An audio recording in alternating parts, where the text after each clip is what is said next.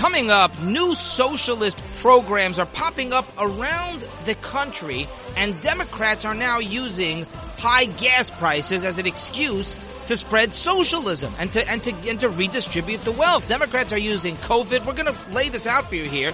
These leftists, these radicals, are using high gas prices, inflation, and and, and, and the pandemic as an excuse to redistribute the wealth and to spread around their socialism. This is what they always do. Never let a good crisis go to waste. And I'm telling you, I've said this before, I would not be surprised if the Biden administration is intentionally tanking the economy, is in, in, intentionally making inflation and gas prices spike out of control because they want to transfer. I know it sounds diabolical. How could you possibly? Uh, uh, of course, of course, this is their chance. They use the climate for this as well.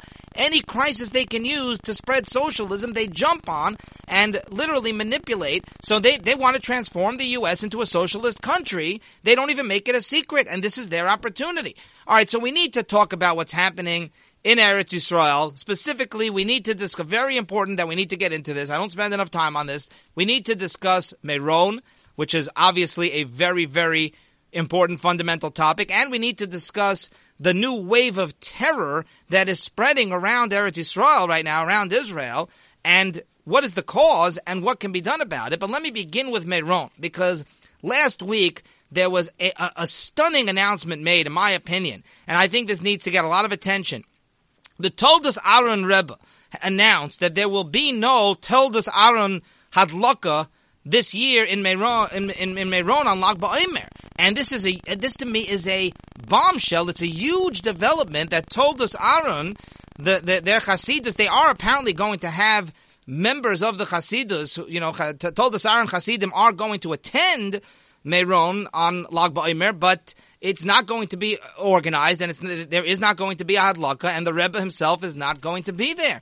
And in my opinion, this is great news. This the way I'm interpreting this statement, and you know, unless there's information that I'm unaware of, I give a lot of credit to the Rebbe here because the Toldos Aaron hadlaka is the biggest Meron event, the biggest attraction on Lag BaOmer year after year. Now, now the horrific tragedy, the unspeakable tragedy that took place last year happened at that site, happened at the Toldos Aaron Hadlaka. So I personally want to commend the Rebbe. He's shutting down the event, and to me, he's what he's clearly saying is, listen, human life is too important. The memory of the 45 pure neshamas, you know, men and children that uh, you know who uh, who perished, Rahman al who perished last year uh, at Meron, at uh, that you know that horrific, horrific tragedy, th- their memory and the safety of people attending this coming year, making sure that people are safe and their public health and safety is is the top priority. It's actually kedai. It's actually worth shutting down this event, which is such a major attraction every year because human life takes precedence. th- th- that to me is a is a massive statement, and I want to mention a few things. Number one, there are no words to describe. We cannot minimize or diminish in any way this tragedy that took place. And any way, any words we use to describe it will automatically not you know do it justice and not and diminish in a way. But we need to reflect. We need to never forget the unspeakable tsa'ar. There's there's tsa'ar that families are suffering right now to this day and will suffer for the rest of their lives. The unfathomable loss. So many families suffered. I mean, in addition to the to, to, to, to, the 45 people who were nifter, Rahman al uh, of course, th- th- there were over 150 people who were in- injured. Some people were injured and wounded very, very seriously and still to this day are suffering. Now, nobody has been held accountable for this disaster, and I don't want to politicize it, but let's just speak out the facts here because they're important. There has, there's never been an indictment, and I don't think there will be any sort of indictment. Nobody has been fired. Nobody has been charged with any crime, so there's been no criminal charges. Um, the investigation that goes on is more about how to prevent this kind of thing from happening again in the future. But nobody has been held accountable for the disaster. And the question is, moving forward, but you know, we can debate the politics behind that, but moving forward, the focus needs to be, in my opinion, on keeping people safe. Now, in addition, this coming Lag BaOmer is going to be the first yahrzeit of these of these forty five uh, neshamas of these 45 people who perished. So, can, you know, can I just raise the question?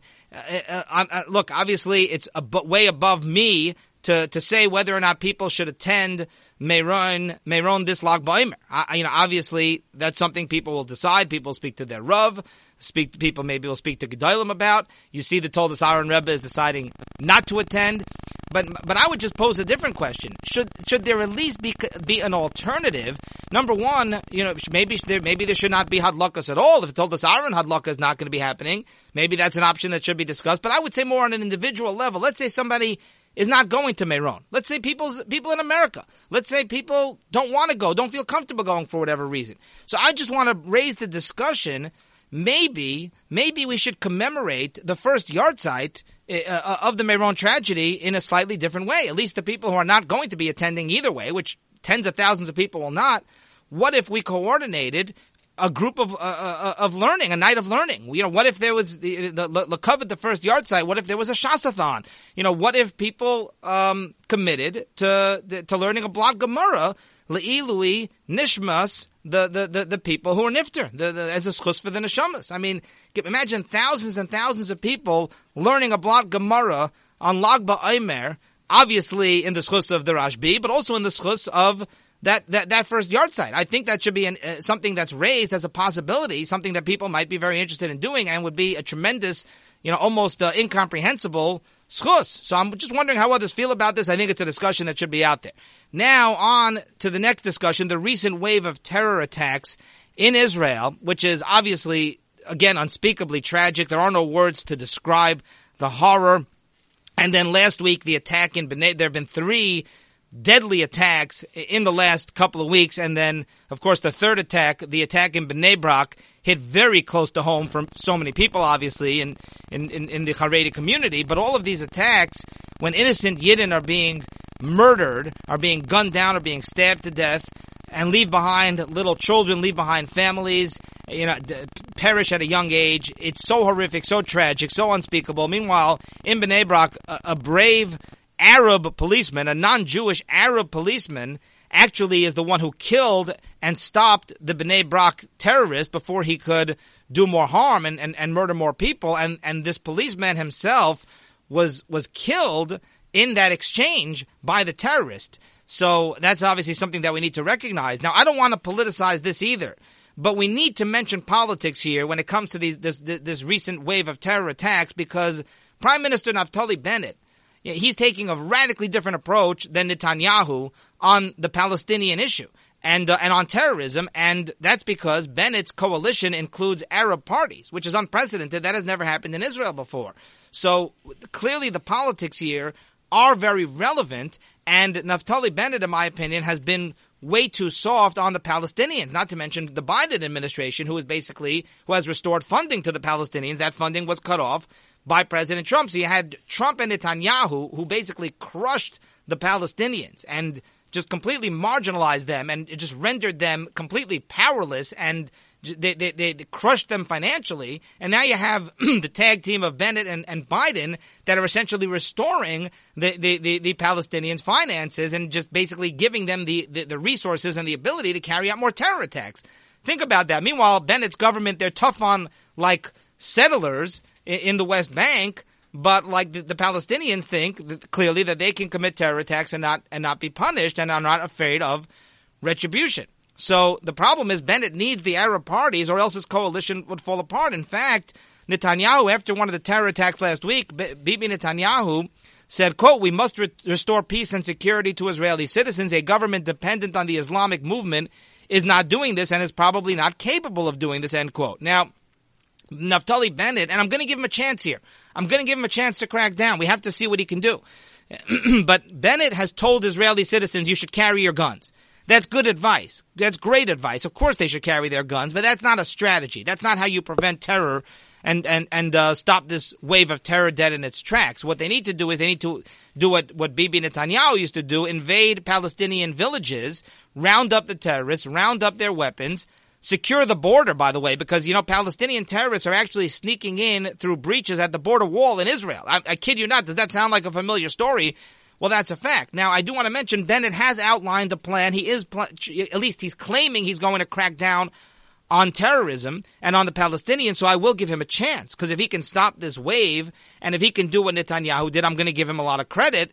But I'm skeptical. I'm skeptical. He needs to prove himself. We need to see what he could do now. And and remember, Netanyahu very very much hurt the Palestinians economically. Did not turn over a, a lot of a lot of tax money. Trump shut down he, the three hundred million dollars that America was was sending the Palestinians, which was insane. Trump shut that down. And uh, Biden, of course, restored that funding, which Trump had cut off. That money is used to sponsor terrorism. Literally, uh, the, the the PA, the Palestinian Authority, Hamas, that, that the entire Gaza is run by a terror organization. But uh, but but the PA, which claims to be more moderate, they're also a terror group, and they literally spend hundreds of millions of dollars. It's pay to slay. They spend hundreds of millions of dollars. They give huge stipends to terrorists and their families, to these suicide bombers and these terrorists uh, who carry out attacks. And it's funded by U.S. taxpayers. So all of that is what is causing this wave of terror, and it needs to stop. In other news, Mayor Eric Adams of New York City, you, you cannot make this stuff up. Adams was planning to reinstate the mask mandate for two year olds. Uh, this is unbelievable. This, this man actually can justify supporting forcing two year olds, three year olds, and four year olds to wear masks. Uh, have you ever heard of anything so cruel? Thankfully, it's been struck down. A court uh, in New York City has struck down the mask mandate for two year olds as arbitrary and illegal. By the way, I want to mention before I forget, I'll give Adam some credit. He's, he's cracking down on homelessness. Adams, he's actually under fire. A lot of Democrats are outraged at Eric Adams because they're basically rounding up these makeshift, these, these, these homeless not homeless shelters, but these these homeless like compounds. These homeless people they gather together in like these public parks and public areas, and they and they create these these makeshift areas for themselves. It's public property, and it's it's areas where people could actually be enjoying themselves, taking walks, walking around, strolling, whatever. And and these homeless groups, literally, these people are mentally ill very often, and they're disgusting, and they take control of these giant swaths of land. While Adams is cracking down, and they're having police actually remove these groups of homeless people. And, and, and, it's similar to what Giuliani did in the 90s, not quite as, as much as far, not, not going nearly as far as Giuliani, I should say, because they're not arresting them, but they are at least, uh, eliminating these, these, these large gatherings of homeless. And, and, and a lot of Democrats are outraged at Adams because they're saying, oh, he's another Giuliani. Well, I hope he's another Giuliani. I think that would actually be very good. He, so far, he's got a long way to go because there are a lot of areas where I don't agree with Eric Adams. I think he's been a disaster. But back to the mandate.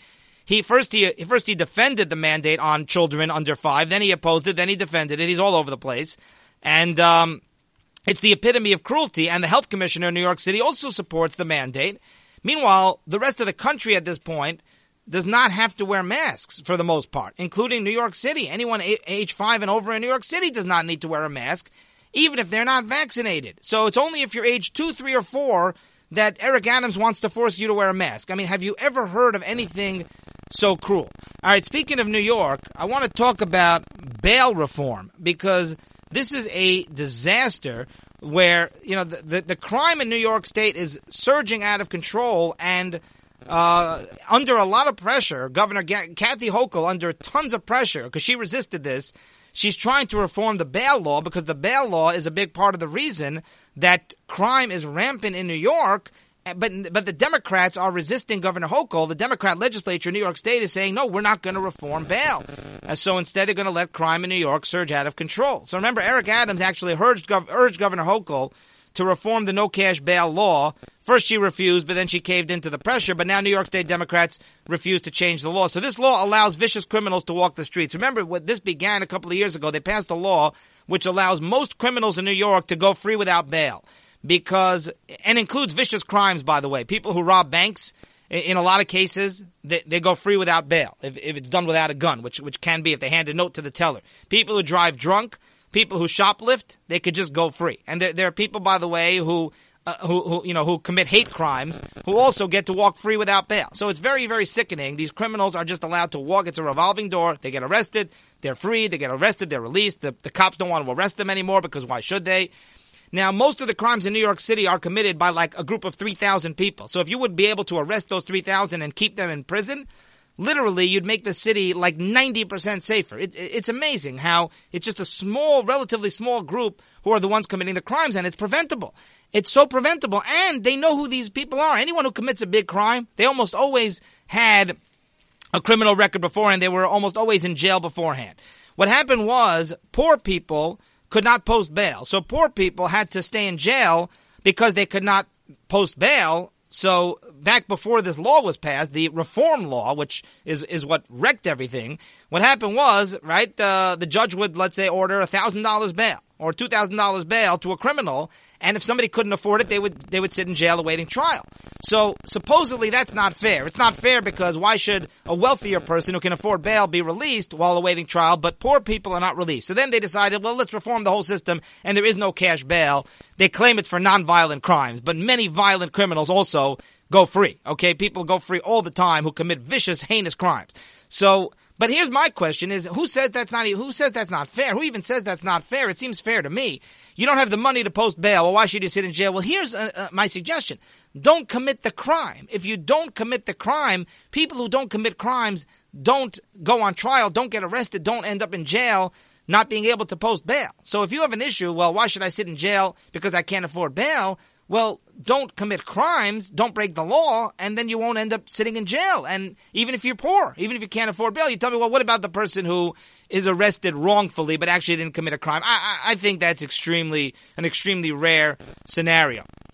All right, so the new socialist programs popping up, and they're blaming the pandemic and gas prices. They're using the pandemic to create more socialism. They're using gas prices to create more socialism. Chicago is going to be giving out free gas. Yeah, the Chicago, the city of Chicago is giving up to 50,000 gas cards worth $150 each. They'll be distributed to residents through a lottery system. I wonder which residents are going to be recipients of Chicago's 50,000 gas cards worth 150 bucks each. LA is starting a, a, a, UBI program, a Universal Basic Income program.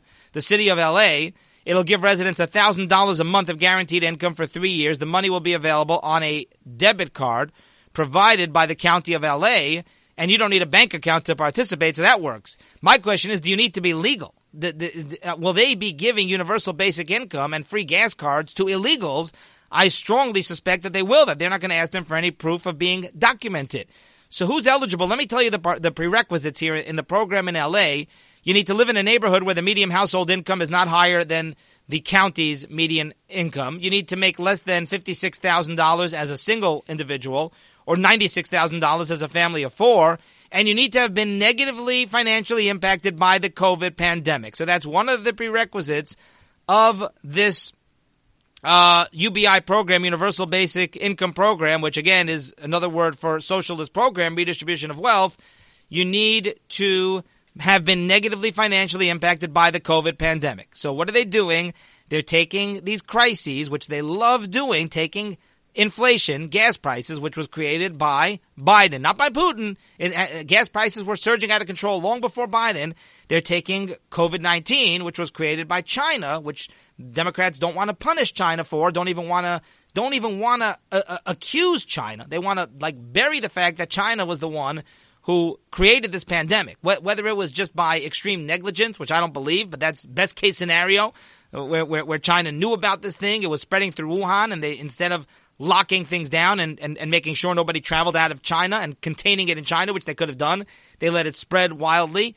That, that's more than negligence. That, that, that is completely criminal, and that's the best case scenario. Much more likely it leaked out of a lab, and uh, and it was China's fault, and uh, 100% China's fault, and probably Fauci too, and Obama because he because he knew he knew how dangerous that lab was. But um, either way, that you know that that's uh, that's COVID for you, and now they're using the COVID crisis as they've done so many times to allow like billions of dollars to be redistributed to people who have been negatively impacted by COVID. It, it, it's like it, it literally boggles the mind. By the way, you know the PPP program, right? Uh, which which of course gave uh, free money to businesses. Um, to, to, to, to compensate for the lockdowns, the COVID lockdowns, that there, there was there is so much fraud. They're calling it the biggest fraud in American history. They're calling it the biggest fraud program. In, in, other words, they were just doling out the money. And, and again, this is how the government wanted it. I think it was by design, personally. But they were just giving out money. There was like no proof. You just you filled out an application. You wrote the right answers. They, they were saying, well, there's no time. We can't go and verify all the details. So we're just going to take people basically at the honor system. People were lying about how many employees they had, lying about their companies, lying about profits. There were so many different things that people were lying about, and the government just doled out the money. Just hey, here let let the cash flow, billions of dollars in PPP loans, and it wasn't loans because the because it was forgiven, it was grants, and uh, now they're saying that there was a massive amount of fraud. Well, is anybody surprised? The government's totally incompetent. Again, I think it's by design. I think the government they like uh, creating programs which are then ripe for fraud because they just want to redistribute the wealth. They just want to pump that money into the economy and it, it, you know hope hope that it gets into the hands of poor people but because that's that's what they're looking to do. Now I, I i'm all for propping up poor people but i want to give them jobs. You know i i want to educate them. I want to help them help themselves. I i don't want to just give them free money so that they can go and spend it on dr- drugs and alcohol and, and gambling and who knows what else. But uh ppp loans again pure government incompetence um where th- th- there was just hundreds of millions of dollars that were basically stolen from these PPP programs. And a lot of that, some of it's going to be recovered. Most of it's never going to be recovered. But hey, we'll just borrow more money from China. That's going to do it for today, and we will see you next time.